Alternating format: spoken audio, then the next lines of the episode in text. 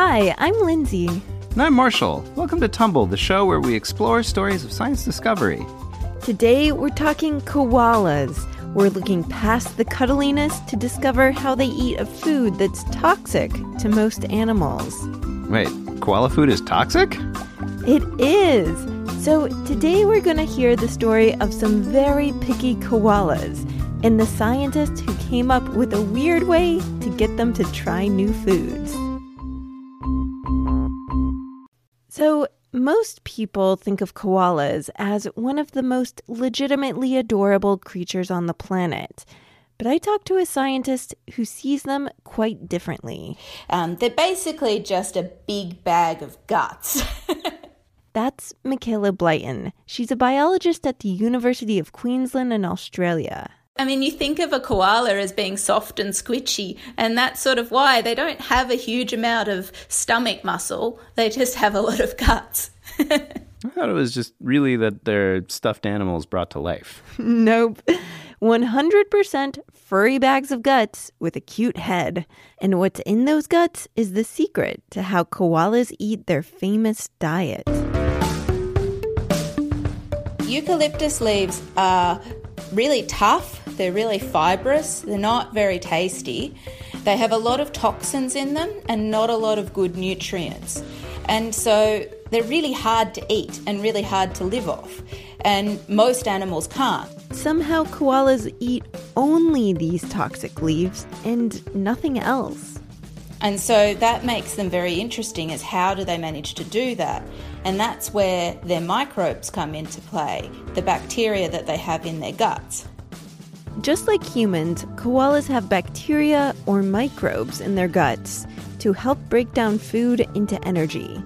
But Michaela has discovered that they can also turn koalas into very picky eaters. How did she find that out?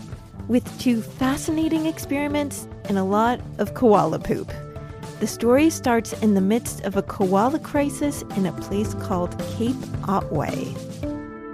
Cape Otway is at the bottom of Australia, and the koalas there have actually reached a really, really high density. There's an awful lot of koalas there. Cape Otway sticks out into the southern ocean. It's bordered by gorgeous beaches, and beyond the coast, there's forests of eucalyptus. Making uh, Cape Otway a perfect koala paradise. Yes, there were drinks with umbrellas for all. But a few years ago, that all changed. What happened was that in 2013, the number of koalas got so high that they ate all of the food that they had, all of the trees' leaves, and killed the trees as a result because they had no leaves left. And from this, it meant that then the koalas had nothing left to eat, and very sadly, meant that a lot of them actually starved. Oh, yeah, that's really sad. Even though koalas are a vulnerable species in other parts of Australia, Cape Otway had the opposite problem. There were just koalas everywhere. I mean, we have one photo of 26 koalas sitting in a single tree. They were literally everywhere. Normally, biologists expect to find one koala per hectare, which is roughly the size of a baseball field. But at the height of the koala crisis, you could see 20 koalas in one hectare in Cape Otway. So there are 20 times more koalas than you would normally find in the same sort of forest. You know, we all sort of hope that we'll come home to find a koala infestation, but apparently it wouldn't be as cute as we think it would be. Yeah, especially when it comes to the actual environment. The koala population in Cape Otway devastated the forests, which hurt the wallabies, bandicoots, and birds that live there too. So, what do people do to help the koalas in the rest of the ecosystem? The main conservation strategy was to catch the koalas and move them to a different place where there were fewer koalas. But when Michaela visited Cape Otway in the midst of the crisis, she saw something that made her wonder what had really happened there. So it's quite strange walking through it because you're walking through all of these dead trees. And then all of a sudden, you walk into this lush, healthy forest. Wait, there there were trees that koalas didn't eat? Like everything else is devastated, but just this one thing? Yes, and this is a really important thing to know here. There are over 900 species of eucalyptus tree in Australia. Oh, wow, I really just thought there was just one kind of eucalyptus tree and it was called eucalyptus. Me too. So, in terms of Cape Otway, there are two species of eucalypt there. There's manna gum. Manna gum is a species that the koalas were chowing down on. It's relatively high in protein, which is what we all need to stay healthy. Whereas the other species, which is called messmate stringy bark, it's quite fibrous and quite low in protein.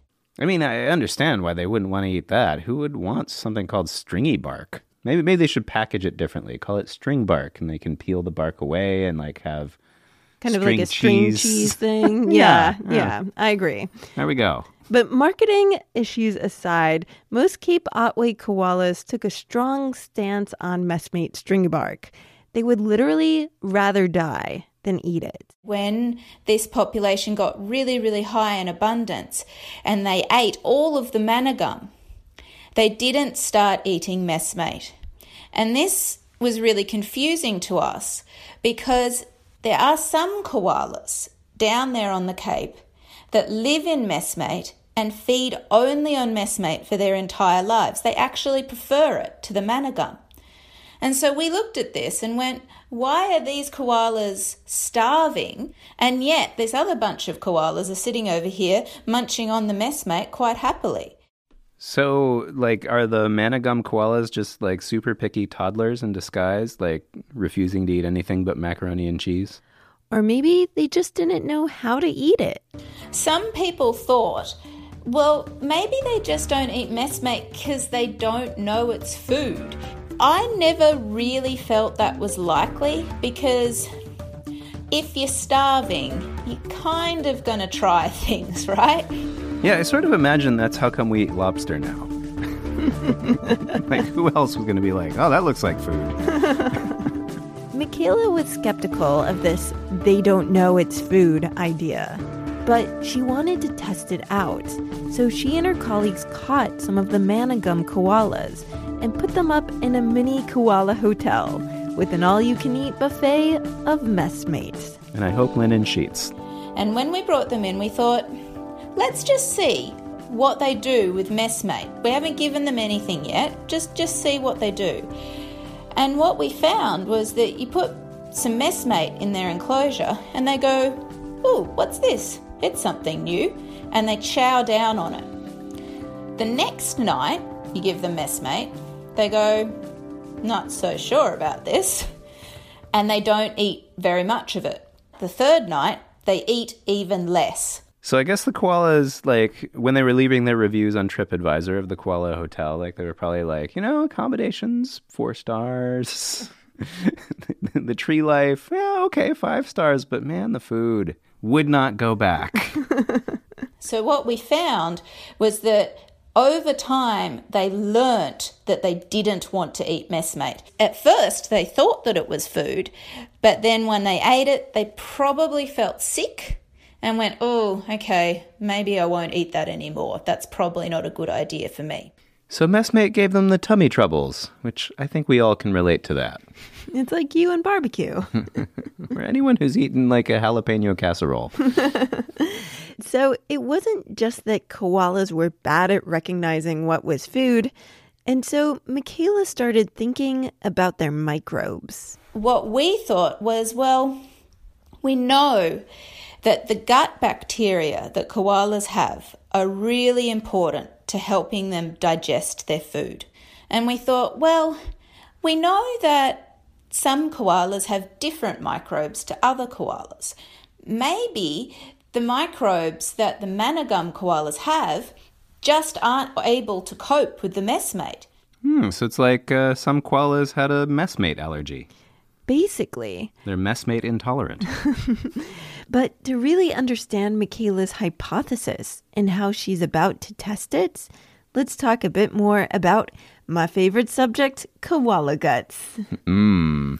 So koalas have a really, really massive uh, colon and a really massive cecum. Okay, so I know what a colon is. That's the large intestine where you keep your poop. But what's a cecum? It's basically the holding station in a koala's digestive system, where the microbes swirl around, slowly breaking down the eucalyptus. So their cecum is actually about 1.6 meters long. So if you think about a koala, a koala is less than a meter long. Oh, wow. So koalas really are a bag of guts. Yeah, but baby koalas, so adorable, aren't born with these great microbes just ready to go. They get it from their mamas. So, to make sure that the babies get the bacteria they need, the mother produces something that we call pap, which is basically really, really sloppy poo. God. Are we doing another poop one? yes, yes, we are. I came here for cute furry things. And you're staying for the poop. All right. this pap that Michaela is talking about is like the transition food from the milk that baby koalas drink while they're inside their mother's little marsupial pouches. It contains the microbes that will help them eat eucalyptus. And so, what the baby will do is it will stick its head out of the pouch and it will nuzzle at the mother's cloaca until she starts producing this, and then it'll hoe down on it. Wait, so you're telling me that the baby koala eats its mom's poop? Yes. And it basically is nuzzling the mom's butt until she poops. oh, God. it's like, hey, mom, hey, mom, hungry, hungry. Let me just poke you. Yeah. okay. I don't think I'll ever look at baby koalas the same way again. Anyhow, Michaela knew that these mama microbes set the table for what koalas could eat later in life. And she also knew that it was really unusual that a whole group of koalas would eat only one species of eucalypt. And again, that brought us back to the microbiome and wondering whether changing their gut bacteria would allow them to expand what they could feed on. Meaning, could new gut bacteria allow them to eat messmates? Without hurting their adorable koala tummies? That's an interesting idea, but how do you give a koala new gut bacteria? With a poop pill. Can we call it the poop pill? The poop pill, yeah, that, that would be very appropriate. Hold on. Like a poop pill? A pill made of poo? Yes, a poop pill. But it's not as wild an idea as it sounds. Michaela was inspired by human fecal transplants, which has become almost a standard way of using the bacteria found in poop from a healthy person to cure gut diseases in a sick person. This is all familiar to me. If you've listened to our episode on the science of poop, you know what we're talking about.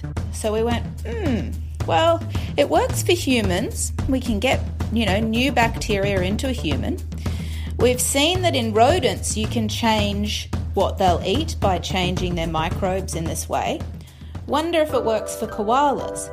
So Michaela and her colleagues set out to make, for the first time ever, a koala fecal transplant.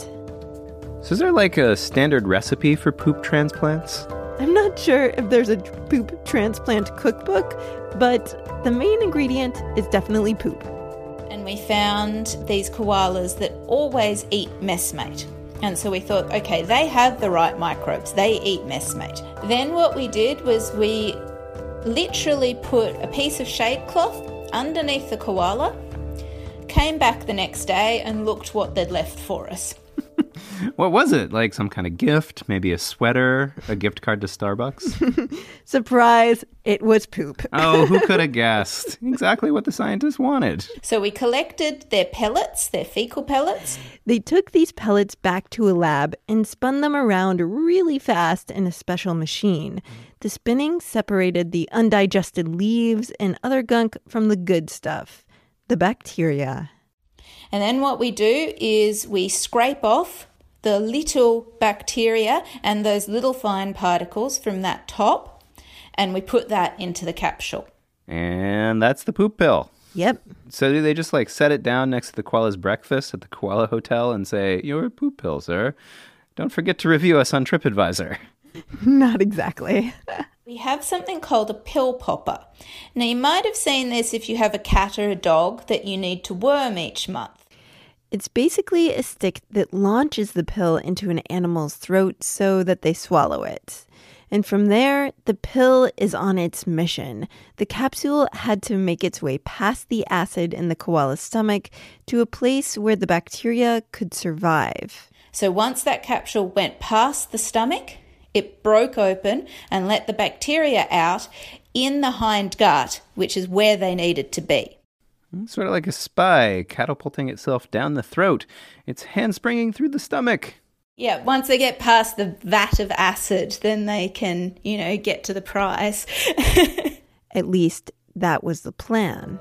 So, the first thing we needed to do is to work out did we actually get live microbes into the koala? Did it do what we wanted it to do?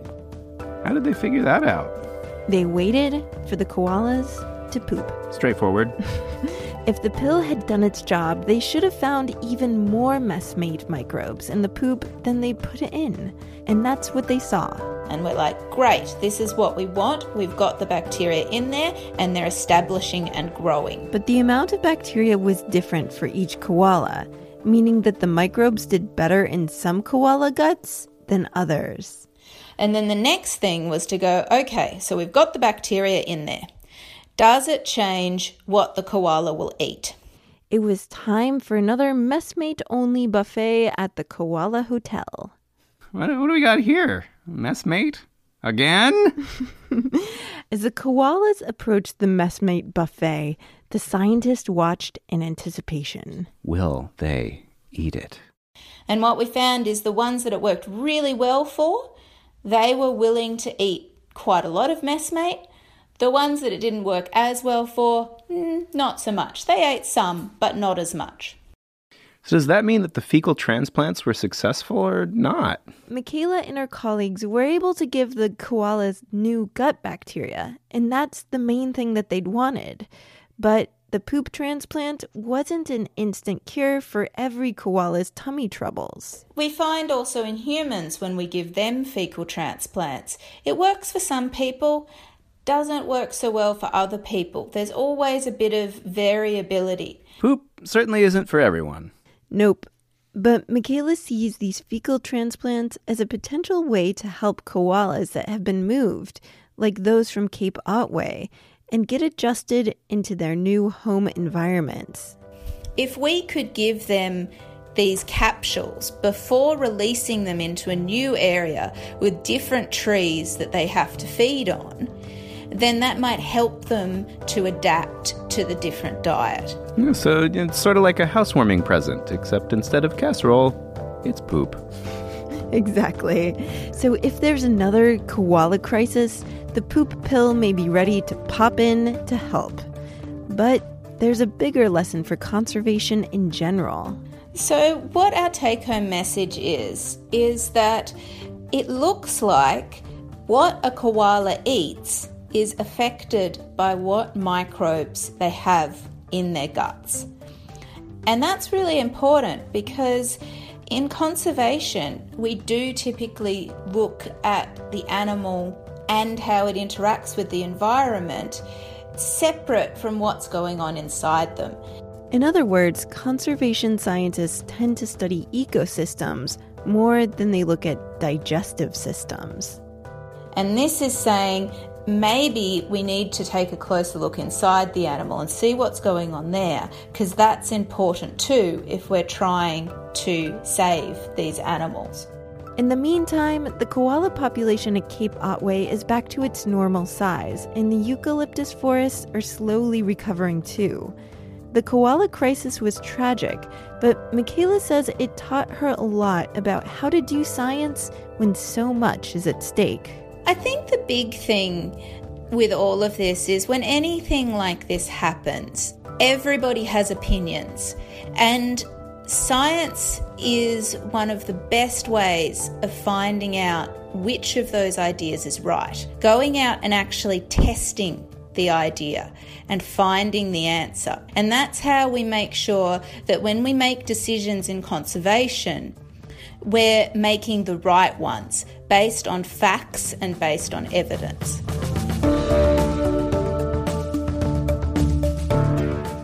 So now it's your turn to take a closer look at animals' insides. What does your favorite animal eat? Does it have any kind of weird eating habits? And how might its gut help it eat what it eats? Let us know if you find anything out that's both gross and fascinating. We're always interested in things that can be described that way.